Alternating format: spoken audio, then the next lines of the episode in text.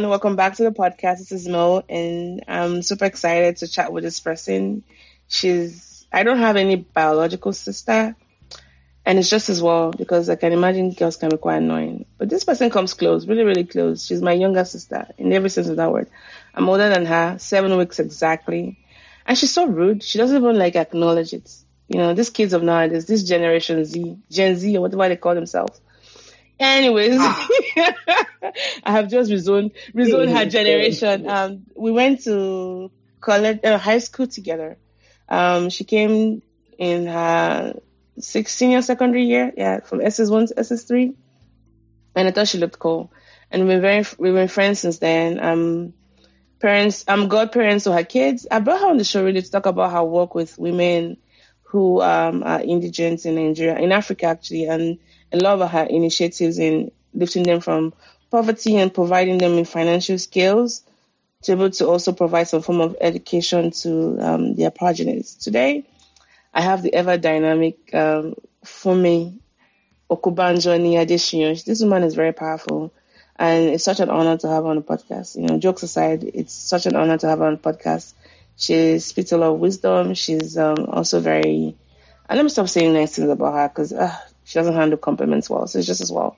So, welcome to the podcast.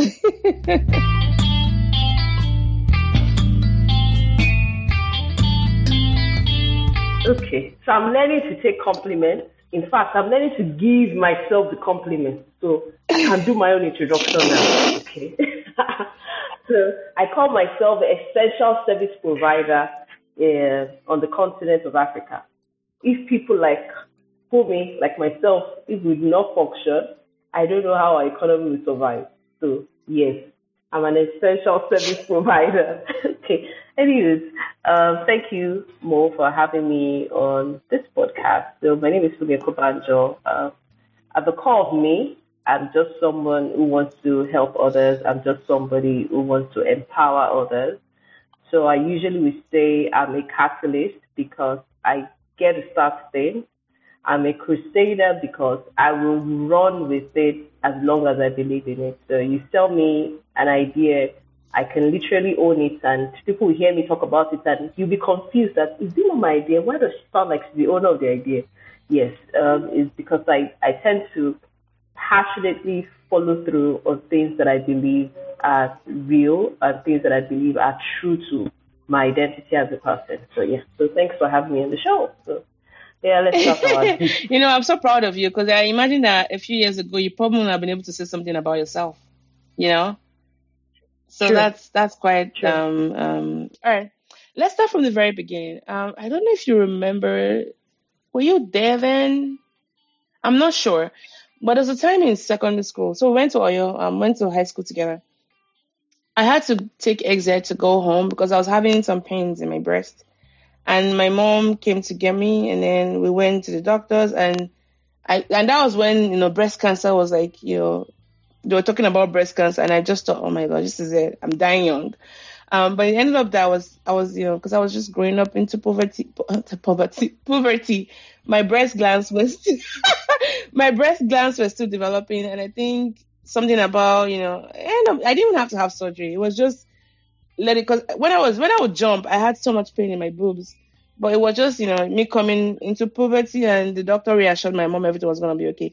But I cannot lie to you just how much stressful it was for me leading up to that moment when I finally heard from the doctor that everything was going to be okay.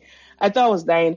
And I think that was the very first time. And from then on, I've always been cute to like, you know, women's health and just our body and just how serious it is. And then when I started getting my periods and compared to my other friends, and they're like, "Oh, that's so heavy," or you don't, you know, bleed as much. So my question for you would be this: When was the first time you started paying attention to women's health, especially your health? Like, do you have a story you want to share about that? Uh, okay. Funny, it's weird. I think I started paying attention to my body after marriage. yes. Mm. I think before marriage, I, I, I didn't pay so much attention to my health as a woman. In fact, if you ask me certain questions about my body parts, I I I probably sound very stupid. I'm like, she it's like something else, girl. She doesn't even know her body parts well enough. So while yes, in high school, they taught a lot of things around, yeah, because you're right, breast cancer campaign started strongly when we were in secondary school. And they taught you how to check your breast and all yeah. those things. I think I mentally blocked in the mirror. Those, yes. I think I blocked those things out because I just didn't want to know. I'd also seen older women struggle with their health. And I just felt like as long as I don't face my health issues, as long as I don't pay, pay too much attention to my body, then I could live in the moment and enjoy my life. I think that was pretty much my thinking. Like, I just didn't want to be worried about something that at the end of the day, I might not be able to control. I have to submit myself to some professional guidance. I think I don't want to be bothered about that. So it's probably why until I got married, I wasn't thinking about it. And the only reason I started thinking about it in marriage was because, of course, when you get married, everybody starts asking you alpha, alpha. And it was taking me a while to be pregnant. So I think at that moment, I just started paying more attention. In fact, because after marriage, I started paying attention to what was a menstrual cycle. Before then, if you asked me, what? yes. Before then, if you asked me, I don't know. I just know I'm on every month. Um, you ask, oh, until I got until I got married, and people started saying, ah, alpha, alpha. I didn't start tracking, oh, is it 21 days, is it 7 days? I just, I wasn't paying attention to those things. Truthfully, I, I, I before marriage, I just wanted to live my life. I wanted to just, I was more focused on, say, career, opportunities. I was like, let me just leave. I beg, I cannot be bothered about all these other things. Then I get to the bridge, uh, I'll cross it. And so pretty much that was what marriage is. It just said, okay, start worrying about it. Yeah. hmm. Wow. And I think your story is not different from most of the women that I've spoken to, oh. right? And um, yeah, yeah, because you know, even labeling their vagina parts, you know, the vulva, the mons, the, the labia major, so they don't even know where yeah. the clitoris is. And these are the people that own those body parts. and I guess the question is where could it be the society we grew up in? Because we tend to be too modest about these kind of issues, right? Yeah. I won't lie to you, it wasn't until maybe I can't even, I don't want to even say how long ago. It wasn't too long ago. Let me just, because it's kind of embarrassing. Before I could understand that the vulva is run from the vagina. or like the, yeah, yeah, like know the differences between, and I have a PhD, right? But it's just that cognitive dissonance about body parts. Is it just, is it just for people like us that are from Africa and, you know, being females that, you know, they don't tend to talk about these things because, you know, you know, you don't want you to be all loose and, you know, randy dandy why do you think is, is that different for us? And do you think it has changed with this new generation of kids? People are birthing? Um, so I think it's, it's a lot more around modesty as a girl child. Um, it's a lot more about mm. things around virginity and keeping yourself till marriage. And so there was so much emphasis on, and also when we were growing up, people remember the teenage pregnancy was quite high, but our mothers oh, yeah. constantly just said things like, talk about for which means if a man should touch you, you'll be pregnant. Nobody really sat down to have the conversation. And then when we got to biology class and the teachers wanted to have the conversation, most times it was also a bit awkward for the teacher because the biology teacher is most likely going to be male. So it will feel a bit, it will, you see, it was, it was more comfortable talking to the boys. But for girls, and for those of us who went to girls only school, it was really like, uh, I, like, let me just show you what's in the textbook and walk away. You can draw it, figure the rest out yourself. Um, so I think it's because of the environment in which you grew up, a lot of emphasis on modesty. And I, I also think, like from conversations I've had with my mom as an adult, she said things like she truthfully thought if she talked about those things with us, our body parts, and the responsibilities of your sexual organs, she felt like you would then want to explore. So she sincerely thought if I don't talk about it, then you're ignorant, then you just walk in fear, which is simply nobody should touch you. What it meant that nobody should touch you, it was just vague. Nobody should touch you. So I think that's um, that's why. But I've also met friends, yes, um, who grew up same time as us, and they are very like aware but I remember that as teenagers, we used to look at yeah. them like they were bad. It was like, I ah, know, you know they so knew everything. Like, yes, like a bad girl. so, yeah, yeah, yeah, yeah, yeah, You know so much, yeah. yeah. But you know what? I- am changing in the sense that the conversations I have with Ari, I talk to her about. I don't even call you know bum bum. I call the body parts like the yeah. way they're supposed to be called, and it's so much so that even when I'm like you know showering for her and I have to wash, she's like, "Don't touch it." I'm like, "It's okay, mommy can touch it if she's showering for you." Like, yeah, you know. So don't touch it, don't touch it, because I always tell her no one should touch it. This is our space, you know, and all that. But I'm I'm more encouraged to talk to her about just you know autonomy and her body and you know what is a good touch versus an unwanted touch. Mm-hmm. And even though it's super uncomfortable, but you know I'd rather just do it now. And of course, these messages will be age appropriate. As I mean, I'm looking at her as a four year old now. There's only so much I can talk to her. Once she's five, you know, the conversation gets to another level, and then we keep going on and on. I just want her to be very aware, you know, of her body, and you know, also be aware of her autonomy and um, be able to speak up about if anything is you know going going on with her. Mm-hmm. But I'm curious. I know you have kids as well, especially you have a daughter, which you know I know you love so much. What are your conversations like with her, and how are you preparing to do? Because the way I see parenting is what we know, yeah, but we also try to do just a bit of margin of improvement.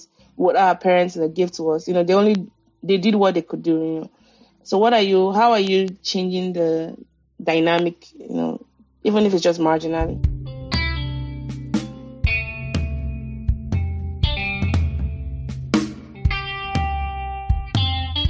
Okay, um, so to be fair, I think my husband does more talking to all my kids, uh. including my daughter, than I do. I still, I still have a bit of my mom's fears. Yes, I still, there's still a part of my brain that says, is my mom right that if you know too much, then maybe you get curious. The other part of my brain says, um, what if somebody is not touching her inappropriately and then she she says the person is, you know, like how do I know when she's if I teach her all of these things, how do I know when she's communicating effectively and accurately to me? How do I know that she's not just magnifying it in her own mind? and I know that sounds weird because a lot of times people that have also dealt with sexual abuse people had always responded with, is she mad? Maybe you're, you're thinking about it the wrong way. Yeah, yeah. So yeah, yeah. right now, I think my, my emphasis more is around teaching my, uh, my daughter how to protect herself. So I talk about things around if somebody should, uh, the only people that can kiss you are one, to like, are very specific. If anybody tries to, um, please run away, walk away um, nothing bad can happen to mommy and daddy. You should always feel comfortable to tell us. So, and also because uh, my husband is quite involved in those kind of conversations with her, that also helps. Um, so I tell her things. Yeah, body parts. I started body parts very early with all my kids. So the boys call their body parts penis. They're specific. My daughter calls it specific words. Uh, if you tap her butt, her buttocks, she's going to she's going to correct you. Like, don't do that if I also do it just mm-hmm. by playing, she's going to look at me and like, mommy, Carefully, yeah. like, why? she's like, why? yeah. So I'm still, I'm still not 100% comfortable having that conversation um, because I'm looking at her to like. Ari, she's just four plus, and I'm saying, um, I just have to let her understand what is right, what is okay, and what if somebody does is definitely not okay, and you should speak up, you should run mm-hmm. away, um, you should find safety. Yes. Yeah. I mean, I think those are the ways to go. Especially, and I, I don't, I won't worry so much about her magnifying it as much as not having that conversation mm. at all. And with time, she'll learn to adjust. Okay, you know what, you know, I can adjust appropriately. One thing I would like to prioritize is just being able to have that open communication with my daughter where she's free to talk to me about anything. And she doesn't have to worry about trying to dumb it down or speak, you know, um, from one side of her mouth because she thinks I might be very hysterical, right? Mm-hmm. So, yeah, yeah, I mean, man, especially with the world we live in now and just seeing how um, abuse has been, because, you know, in talking to women, I had a book club the other day and in talking to women, you will see that when they say one out of six, no, it's almost like five out of six men, women have been abused. either mishandled yeah. or sexually abused in one way or the other. You know, not as if one abuse is better than the other, but sexually From abused. Period. Level, yeah. And it's like, what the heck is going on? You know, what the heck is going on? So yes, I think the the bravery here is that we're doing one better than our parents, And we, even though it's uncomfortable having these conversations, we're having them nonetheless. So, yeah. kudos to us all. Um, the next question for you, you kind of alluded to it, so I think we can just comfortably and safely get into it. You talked about how when you just got married, it took you a while to kind of, you know, conceive. Can you walk us through that journey and what that was like, especially the feelings you had, you know, at that at that point? Especially because it was also at the same time you're paying more attention to your body, Yeah. and then you also had this pressure, you know, from the external people like, how far, how far, how far? When are we coming to eat another set of rice? For those that are non-Nigerians or you don't understand the phrase, when people say, "Ah, when are we coming to eat rice? Rice is a party food. it's like, when are we coming to have a party? And once you had, once you had a marriage or you had your wedding done, the next set of rice to be had is for your baby, Yeah. your naming ceremony, your baby shower. So that's what that means. When are we coming to eat rice? Um, how was it? I think for me it was a lot to deal with uh, because one is so I was coming from the thinking and the practice of no sex before marriage into the institution of marriage Mm. uh, without anybody having a sex class with me to say, oh, once you get married, you know, this is things you should know, this is how you should do this, how you should prep your mind, your soul, your body. Like I just went, to, I went in blank. If there was anybody that tried to have any kind of conversation with me, it's probably just be my sister, my older sister. There, I don't really remember anybody having that conversation. So getting in there, um, when I didn't get pregnant on time, I just thought I didn't know how to have sex. That was really what was on my mind. Like I just felt like that you didn't know how to have sex. That's what you thought. What I just felt like there's an approach to it. And when you now meet older women, actually, they talk to you and they say, "Oh, lie in bed, raise when you finish, raise your leg, just use a pillow, stay in bed," and they're like, "How is that?" And you're trying to figure. Newsflash, it doesn't work for everybody, by the way. I'm trying to figure it out. That I- doesn't work for everybody. and I also remember uh, when at some point I was just so stressed. I said, okay, let's go see a doctor. Then we go to see this doctor. And somehow, in fact, when I think about it, I felt like that guy was so unprofessional. Because he ca- he was asking more questions about sexual behavior than the biology. So, oh, do you know your menstrual cycle? Do you know this? He wasn't having that conversation. He wasn't having conversations like, oh, so uh, were you sexually active before marriage? I'm like, then when I said no, he was like, what about your husband? I said no. He was like, are you sure he's okay? he just was, are you sure he's okay? He's not normal. But I just have to, and he's an older man. If somebody is supposed to subscribe to the school of thought of it- some people definitely will not have sex before marriage. And I think I Yeah. left that session confused. I left the session really thinking, okay, maybe if I was sexually active for marriage, maybe I will not be so confused on the process of having a child. Um, then we got another opinion. And then when we got the other opinion, the Oh, guy the just, opinion. yes, the guy was just like, okay, see, you guys are still young in this thing. Calm down. It was just more, he tried to appeal I'm sorry, more. how long ago? How long after your marriage? How, how long after your marriage again A was year. this? Oh, this whole. One year. Oh wow. Yes. Okay. So the Okay. guy just said, "Oh, you're so young, just like relax your mind." So it did more appeal to my mind to just say, "Calm down." He did the chat. Okay, your menstrual cycle seems to be okay. Yeah, you guys are fine. Just calm down. Then he just did some tricks of maybe some vitamins. It's just you know, he, he just I, I suspect like he gave the vitamin um, almost to just say, "Don't let these people leave my office." I feel like I I prescribed Something. Yeah, yeah. so he did that, but I think it was quite stressful. I think it was um, very confusing for me because I was dealing with a cultural change. I was at the same time, all of a sudden, I'm trying to pay attention to my body, and this was my body that I did not understand before. Now, if you talk about relations before then, I didn't even understand what you're really talking about because I just didn't pay attention to all of those things. Um, so I Mm. think it was stressful. It was one year, but that one year felt like years to me because every time you have sex, it's like you're just yeah, you want to ask the other party. So Thinking about it, like, is it gonna be it? be- and you're just like, okay, let me check. I had one app. I'm like, okay, let me check the app. Maybe this was the time. It was stressful. It was short but stressful. Yeah.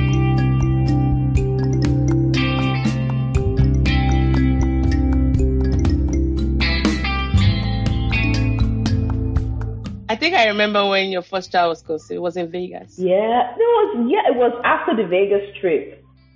Yes. Yes. Or maybe Vegas just oiled yes. stuff. Because I remember, yeah. yeah. I was like, what? it's true. Yeah. So, um, how how old is your first first child? Um, September is going to be like eleven. It's going to be ten this weekend. Ten. Yeah. Okay, I should know. This is my godson. And then, um, so you had Damilare, uh, and I know Boucher the same birth month. Happy birthday, by the way. It's my godson. Um, so and then th- walk us through just because I there was it was from you actually from you that I kind of was aware about it, but it was you were the first person I ever had that conversation with about secondary infertility. And I would say that it wasn't something I had, you know, created space even listen to about or even talk to about because I was too stuck in the primary stage yeah. of it. But and I'll tell you just some of the things that maybe you don't remember, but just walk us through the next wave of it because you know the second time I felt like it was a bit more difficult for you and you had to go through some emotions as well. Okay. And maybe just talk about your own experience having that and maybe some of the support that you didn't think. Because I don't think people are well supported. People that have um, secondary fertility. I would say that the first time I was you had that conversation with me my original thought was, at least she has one. What she about? Mm-hmm. Like, at least you have yeah. one. But I think the more you talk to me about it, you actually help me sit in that moment with you. Like, you know what? Let me listen in. And I realized that, oh my God, this is a struggle. It's different from my struggle, but it's a struggle nonetheless. And since then, I've I've kind of like switched my mo. I'm I'm more empathetic. I'm more. I can put my own problem aside and just be in that moment with that person. But you help me get to that person because I cared about you and I knew that you wouldn't be bringing your problems to me mm. as a way to kind of, you know, rub it yeah. on my face. I knew that this is not for me. So I had to like, you know, because my natural reaction was just, what the heck is this girl about? Like, is she is she for real right now? Like, at least she has one, you know. But again, it's neither here nor there. You, you can have both truths. Like, you can have your own troubles, but also find a way to be there for your friend. mm But let's just talk about what that was like for you, and just you know, maybe some words you can also have to give for those who might be navigating those problems right now. Okay, thank you. Uh, the second one, ah, I don't know how to explain it. Again, so maybe because I'm in Nigeria, people pay attention to almost everything um, when you're a married woman. Um, if you hang out too much, if you have friends the opposite sex, and you hang out with them too much, everybody's like, mm. you you spend if you work long hours, everybody's like, mm. you know people are consistently checking you for something. And when you also have one child and it's taking a while to have the next, it is saying like, mm. and the oh sometimes can be a combination of, ah, but she has one, or is it that that one is not for the person she's married to? Or is it that that one is, people start mm. thinking of all sorts. Or is it that that one is somebody else's child that maybe I've just been living with her? So for me, mm. I'll say the secondary, going through it the second time, and this time was longer because there's six years gap between um, the twins mm. and Damilare. So six years. It was just six years. Yeah, six years. Wow. Six years gap. So it was just, mm. it just hmm. felt like one. At some point, I thought, okay, maybe I was just always going to have one child.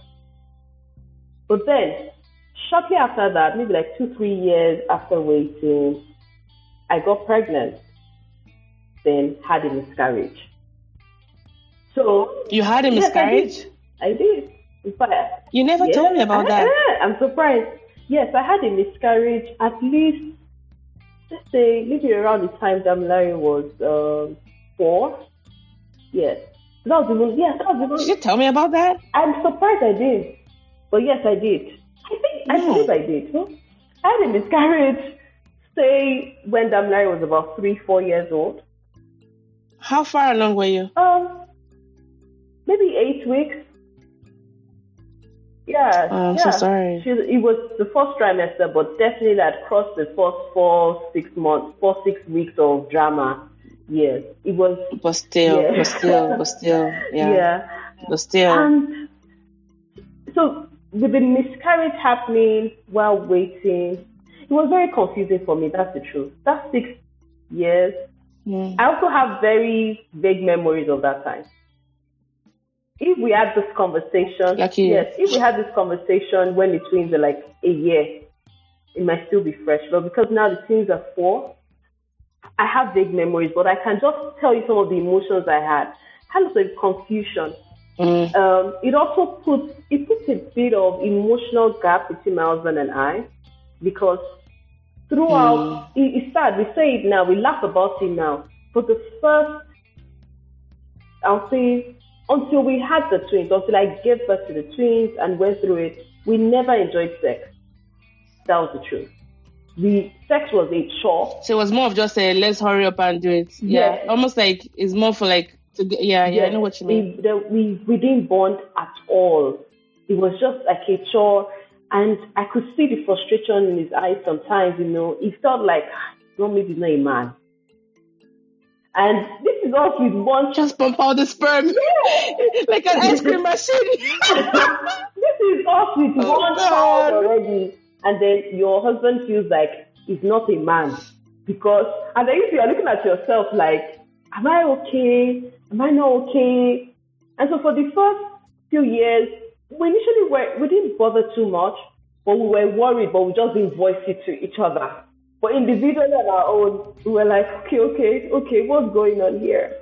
And it took us, after that miscarriage, to decide to then seek medical guidance. That's the truth. And even to do it, Mm. Um, the first person I believe we spoke with was actually my uncle, who's a medical doctor in the UK. And, Oh, the one is it the one that had that had triplets? oh no, no, no. No, it's not the one that has trees. It's going to Okay, that way okay, older, okay. yes. He's in the UK. So um, I just reached out to him. My younger sister said, you know what? The first person I think you should talk to is my uncle in the UK. So I reached out to him. He asked few questions. Okay. In fact, that was when it occurred to him. So as much as I thought everybody in my family was counting the years, I didn't know that there were people that were actually not counting the years. So it was on that call, my, husband- my uncle just said, "Oh, oh, what's the gap? It's, what, how old is that man?" And I said, "Oh, oh, he didn't know because he wasn't paying attention to that. All he knew was I had a child." But in my mind, it really did Yeah. feel like the whole world was looking at me and judging me. And then he just had the initial Mm. conversation, and it was one that gave us the encouragement and prepared our minds. He said, "See, in fact, it was one that spoke to us about secondary infertility." He said, "Yes, you guys are younger when you had this Mm. child. You know, a lot of things that happen, chemical reactions, different things. So your body can change." You know, so he just had to come and prepared our minds to say, so whatever you see when you once you start the process of getting medical support and they're doing your checks, don't feel like you're incomplete. It's just your body changing. And so it was the one that pushed hard that we should get medical interventions very early. If he insisted that we should get medical interventions early, he made the calls to refer to say, okay, go and see this person, go and see that person. And they assured us, and like, see, the conversation you've had with me, I'm not going to tell my sister, who is my mom. So it was clear, like, this, this is a private conversation. I'm not, I don't want it to feel like I'm going to pick the phone and start telling my sister, ah, sister, can you go-" so that gave a bit of um, Mm. comfort. I enjoyed support from some friends that season. I had friends who spent more time really just praying with me. Yeah. They they would just call and pray. And I think the prayers helped, but sometimes the prayers left me quite anxious because I was constantly saying, I was like, I was constantly waiting on God and saying, oh, maybe it's going to be this month. so I couldn't also hmm. wait. I wasn't, hmm. I, was, I knew I had to wait for this to happen. I was very impatient and it wore me out. I also think during that season, I sacrificed a lot of my passion and the things that are important to me. I gave up because I was more focused on and trying to have more kids. And in that process, hmm. I I gave up me. I gave up me either because I wanted validation from in-laws and family, and then I didn't want to pursue. I didn't want to look like a woman with one child who's so ambitious. so I, I I slowed down because I just I didn't want people to have too many things to count against me. So I was like, okay, let me just settle. Let me just settle. Let me just settle. He was drowning, and it was also weird at the same time because you're like, I'm okay. But then there's part of me that's saying, maybe I'm not okay. Um, so now, see, I've never, I've never, I've not thought back this much. I've not thought about this much. Like, yeah, that, I've, I've also, I also had experiences where people mocked me. It was weird. Like when somebody makes makes makes it to your face. Yeah, the, person thought they were saying something really funny, but it actually wasn't funny. You know, what did she just implied that ah, she just implied that ah, she, um, she said it in Yoruba like oh you are being like you're all sophisticated, going around with just one child. she she I guess she meant it like I don't even know what she was thinking. I guess she meant it like, oh. No matter how you meant it, no. Did she? Did she? Did she backtrack? I'm like, oh, by no, the way, this is not what I meant. Did she backtrack? No, she sincerely in um. Then she meant it yeah, that way. She, she meant it like, oh, you're intentionally not Oh, having more kids. You're intentionally not having more kids because you want to do other things. And this is me that felt like I was giving up in a lot of the dreams I wanted to pursue. And this is an older woman looking at me and saying, I'm still pursuing, hmm. and that is why I'm not having other kids going around with just one child. So I did this that I just shared now. Hmm. I did. I never. I didn't even recall this. I, as we just go, I'm just like in my mind running back to that period and what it looked like, and that's that's. I just remembered. I also struggled with having help at all. I felt like I had to do everything myself. I always felt like you know, it's one child. If I have if I have a domestic help at home, everybody's going to be looking at her. She has one child, does she have all this domestic help? so I don't know. It it was interesting. Interestingly, in an interesting Uh-uh. way. Yeah. It was. I'm so sorry. I didn't even know you. I didn't know you had it this bad, and I think it's just um like hearing you just talk about it really made me really sad. I didn't know how bad he had it, you know. And I think this is another lesson of how we just don't take people at face value. You never know what people are going through. Mm.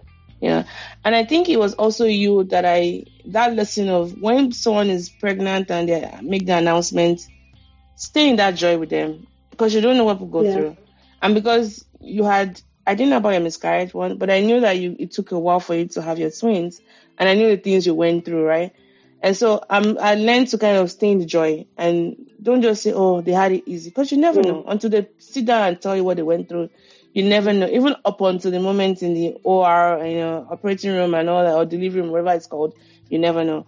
But I'm, I'm glad that you're able to look at this now and um, you, you've blocked out a lot, one. And I hope it's not your brain just blocking it out as a way of not dealing with it. I hope that's not it. And if there's still some trauma to be metabolized, I hope you seek a therapist and talk to them, them about that. But the fact that you're able to share this and be more candid, I imagine it's going to be very helpful to a lot of not just women, but also husbands going through this. Yeah. Right? Yeah. Thank you. Thank you for sharing that. Whew. So,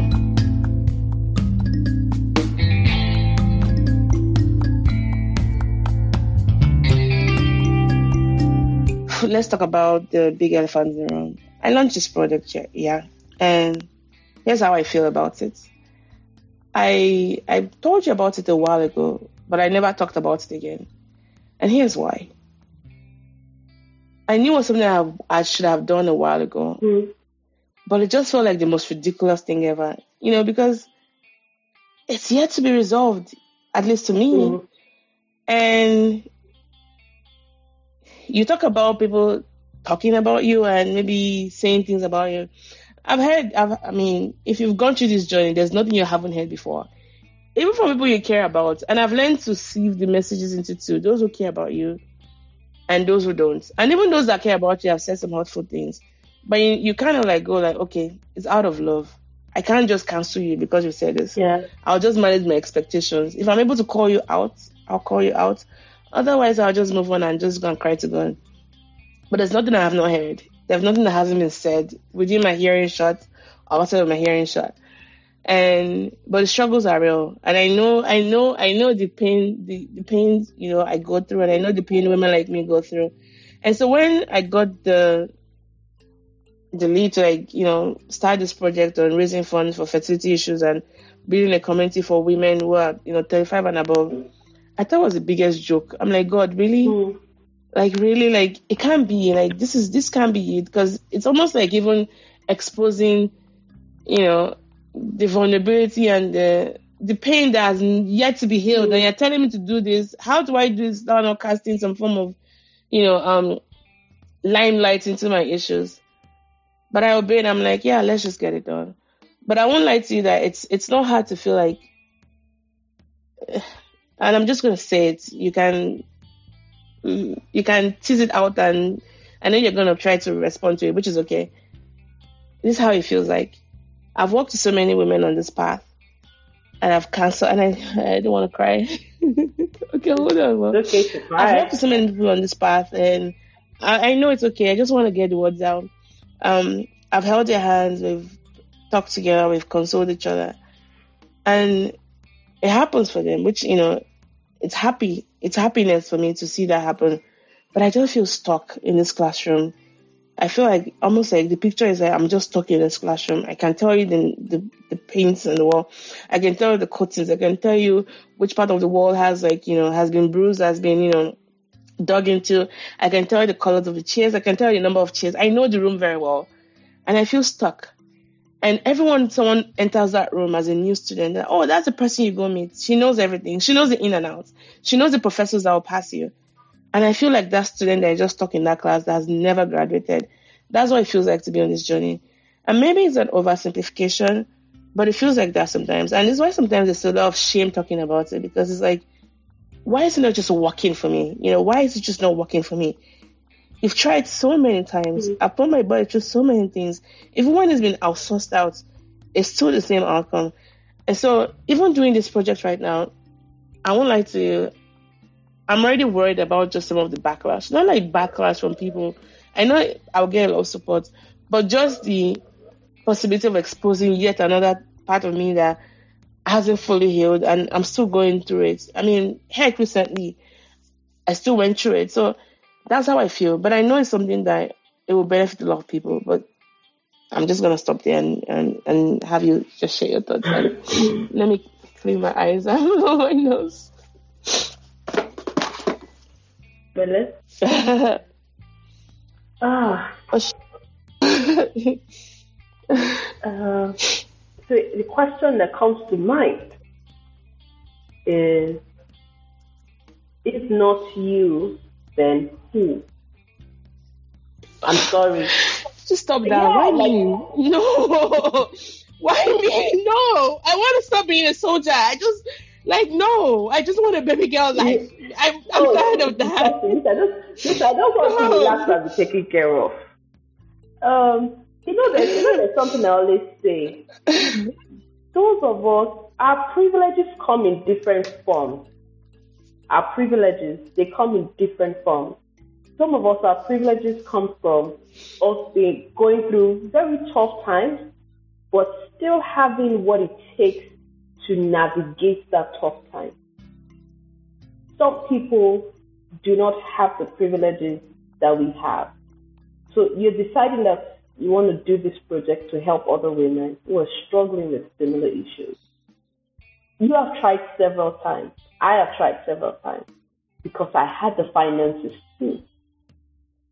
And that thinking again might be coming from my work with low income women. There are people that have severe needs and those needs cannot be met, not because they lack ideas on what to do. In fact, not because they don't even know where to go, but because they don't have the financial capacity to do it.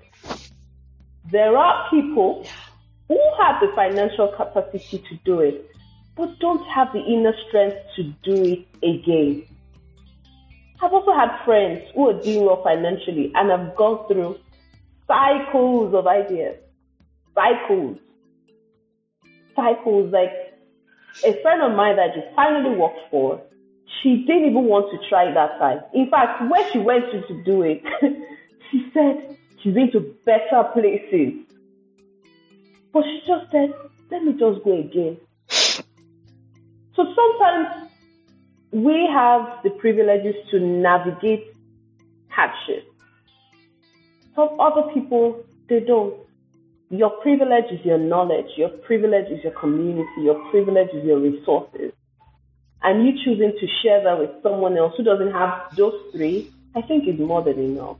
I know there's something we used to always say, and I always tell you.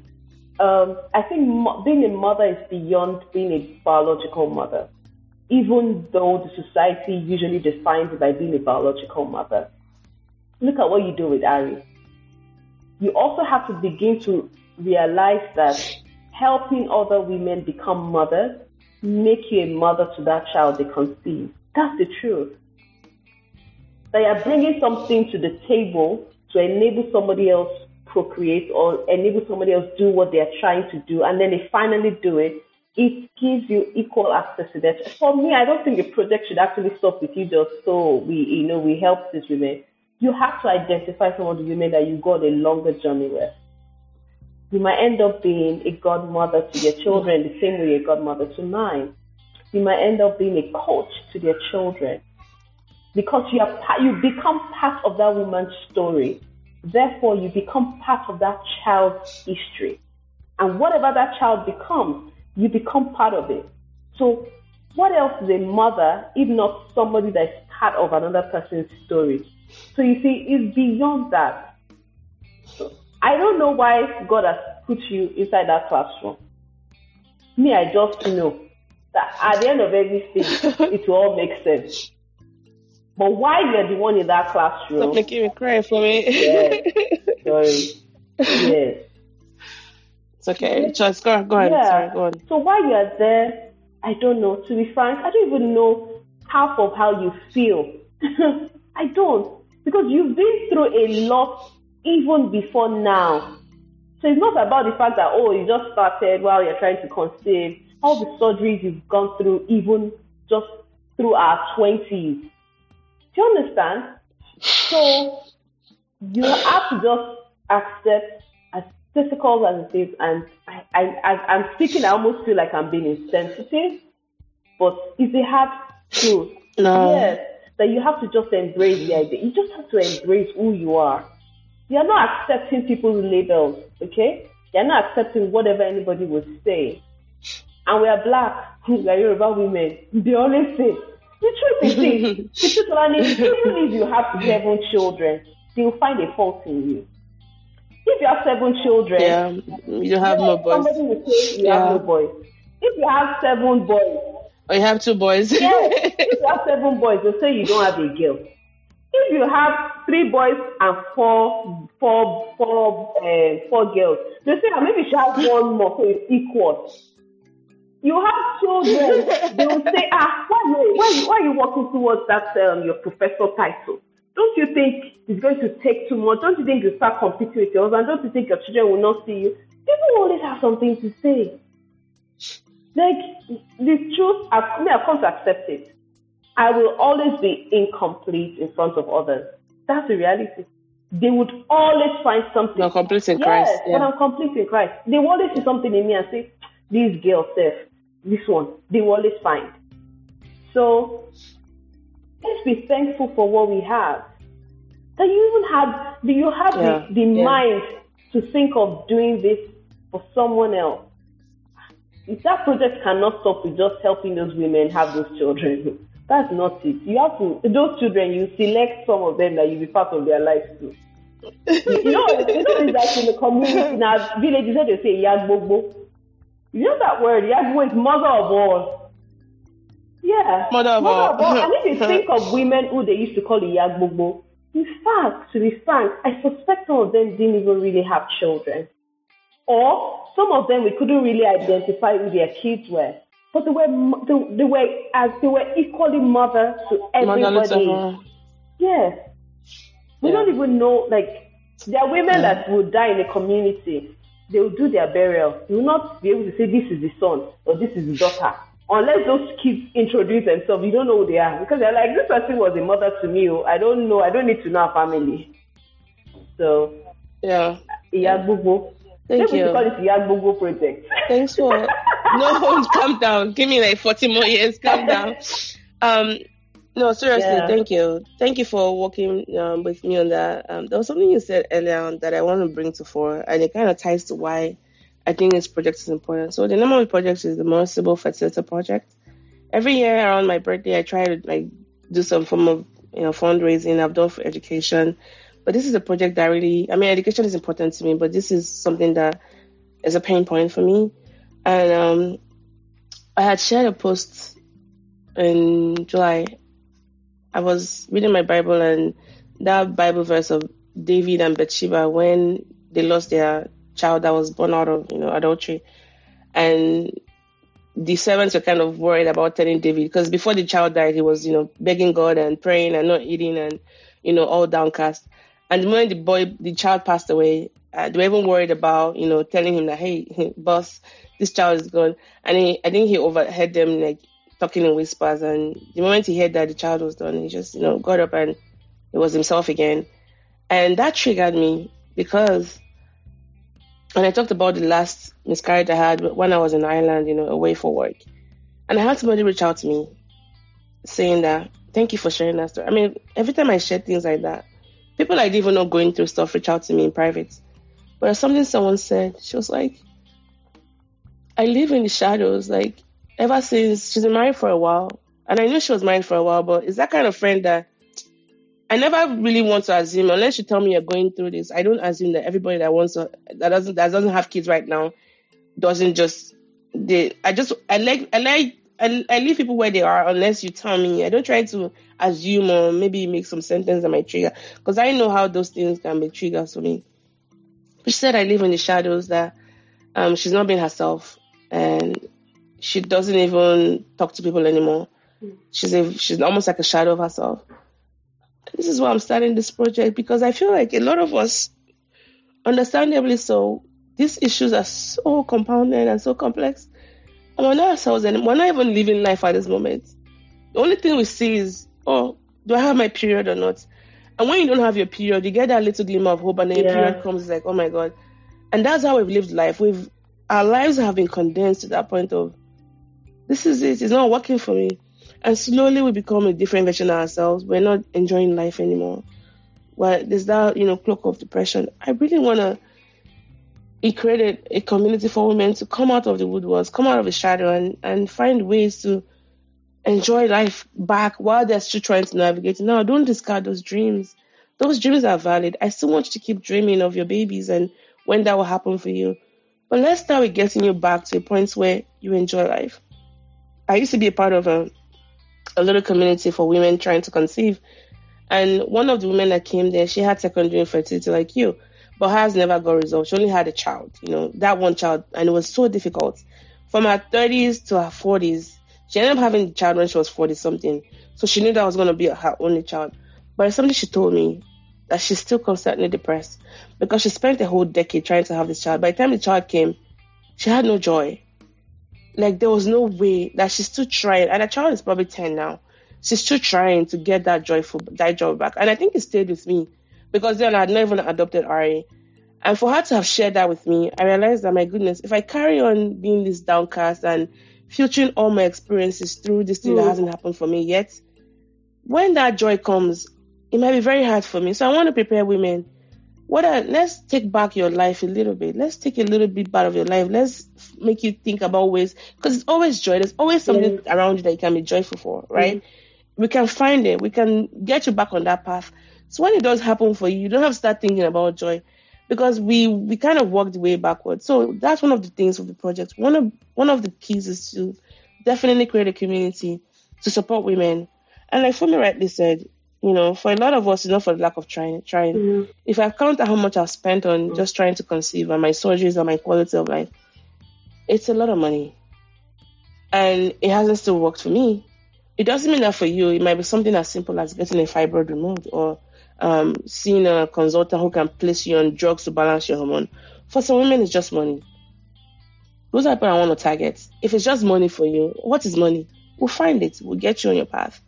But for a lot of women, it's not for lack of trying. Like at this stage, I cannot even do any more IVF because it's every time I do IVF, I have to have a surgery afterwards because it kind of just shuts my system down. So it's not even safe for me at this point, you know. And I'm 30, I'm turning 37. I'm almost 40. So bye bye IVF. It's just as well. So rather than just spending that time to grieve and mourn and be like, oh, worries me. I want to turn that light inwardly and shine into women. So for some women, it's not too late. Those are the target demographic. And why 35 and above? Because that's the age. If you go to your doctors often, as often as I've been mm. to, they mention that almost like you're seeing your eggs doing a cliff dive jump. You know, you're no longer fertile. As a matter of fact, once you get pregnant, they tell you geriatric pregnancy. But I want to we want to see ways to provide hope to those women. And this is why I brought someone like Funmi. Funmi is on the board. We've launched the project. And for those that are listening, if you want to support that, you can help share with your friends and family. You can help donate. You can help contribute to our cause. If you're a gynecologist or someone in counseling or because it's an all hands approach, um, all hands on deck approach we're using. Not just the medical piece of it, but therapy for these women, counseling, a community where they can talk even trying to enjoy sex again without having to think, is this a sperm that's going to work? Mm-hmm. You know, even the spouses as well. What kind of support can they have? These are the things we're planning to do with the project. And I suspect, for me just mentioning, well, you've said it now, it has to be done. That's not going to be a one-time thing. This is this is probably my calling in life. Perhaps it's a way of just finding joy back and taking some form of joy that I have lost mm-hmm.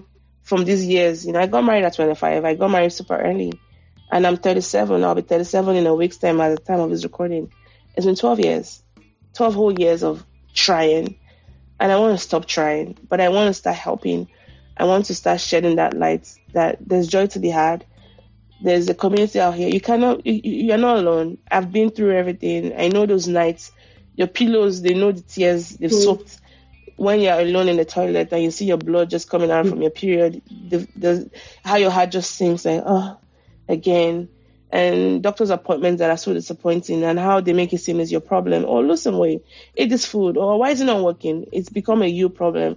But there's a community here to embrace you and listen to you and provide you with hope and hold your hand and hopefully get you to that point where you need to be. This is why the project was launched. Good job.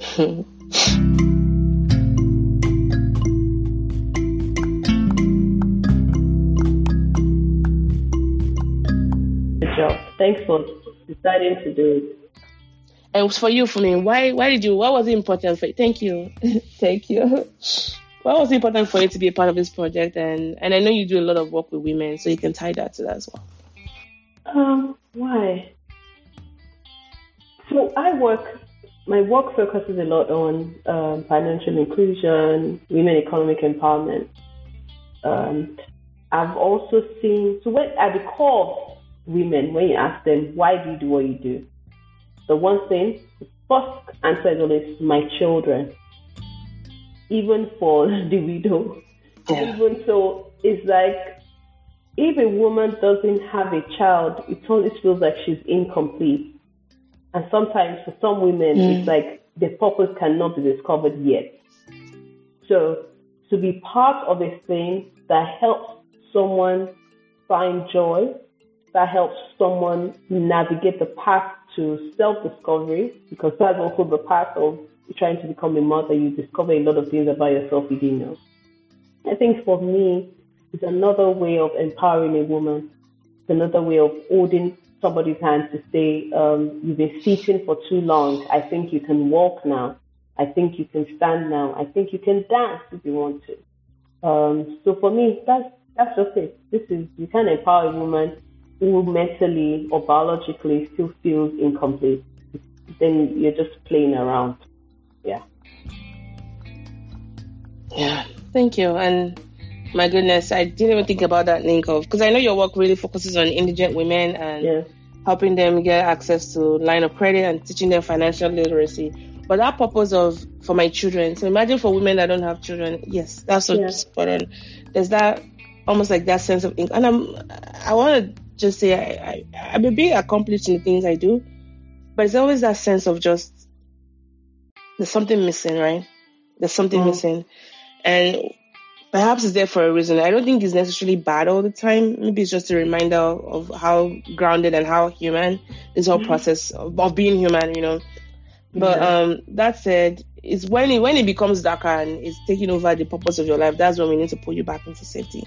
Now, um, as we even round off and all that, what's your, I guess, for those that maybe just help us do a jingle. Why should people like you know care about this project? Why should they do it and all that kind of stuff?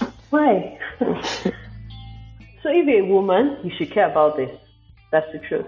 Um, you should care about another woman feeling complete because having more of us who feel whole definitely makes life easier for everyone.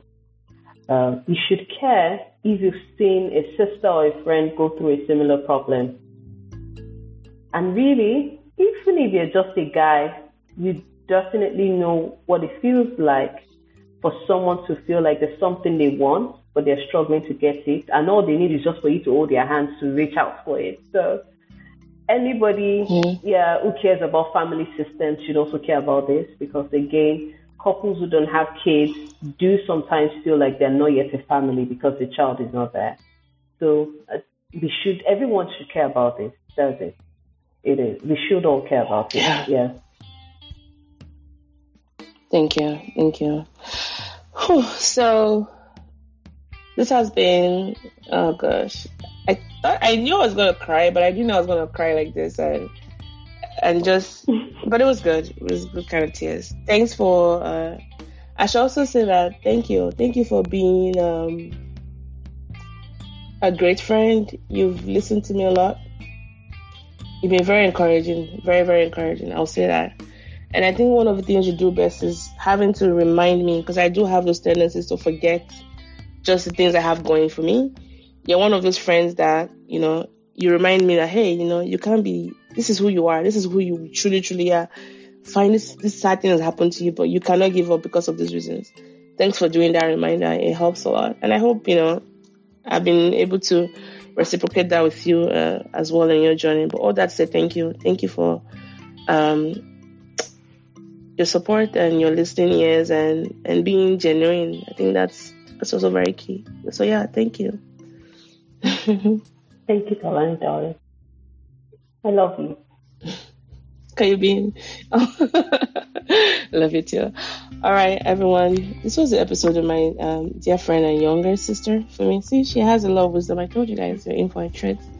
But we hope this episode, um, jokes aside, um, stirs something in you. If you have friends who might be going through this, perhaps here's your cue to check in on them. And I find it very helpful to ask people, how can I help you? Like, how can I serve you today? Or what, as a friend, what would you like for me to help you with? How can I benefit? How can you, how can I be of help to you as a friend, as a sister, as a brother in this journey? And you'll be surprised at things that might come up.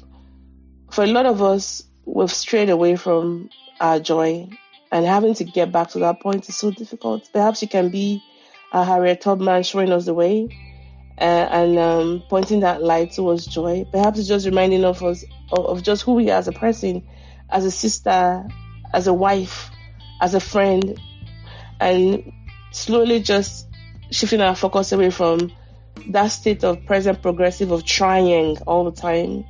You know, and for spouses, husbands might be listening today, we don't in any way invalidate your struggles. We imagine it's a lot of work for you. And I'm learning a lot on how to support, you know, um, husbands through this. So if you're a spouse, a, a male spouse listening to this and you like to come on the podcast to share your own story, especially how we can support you best. I'm actually looking forward to having such conversations as well.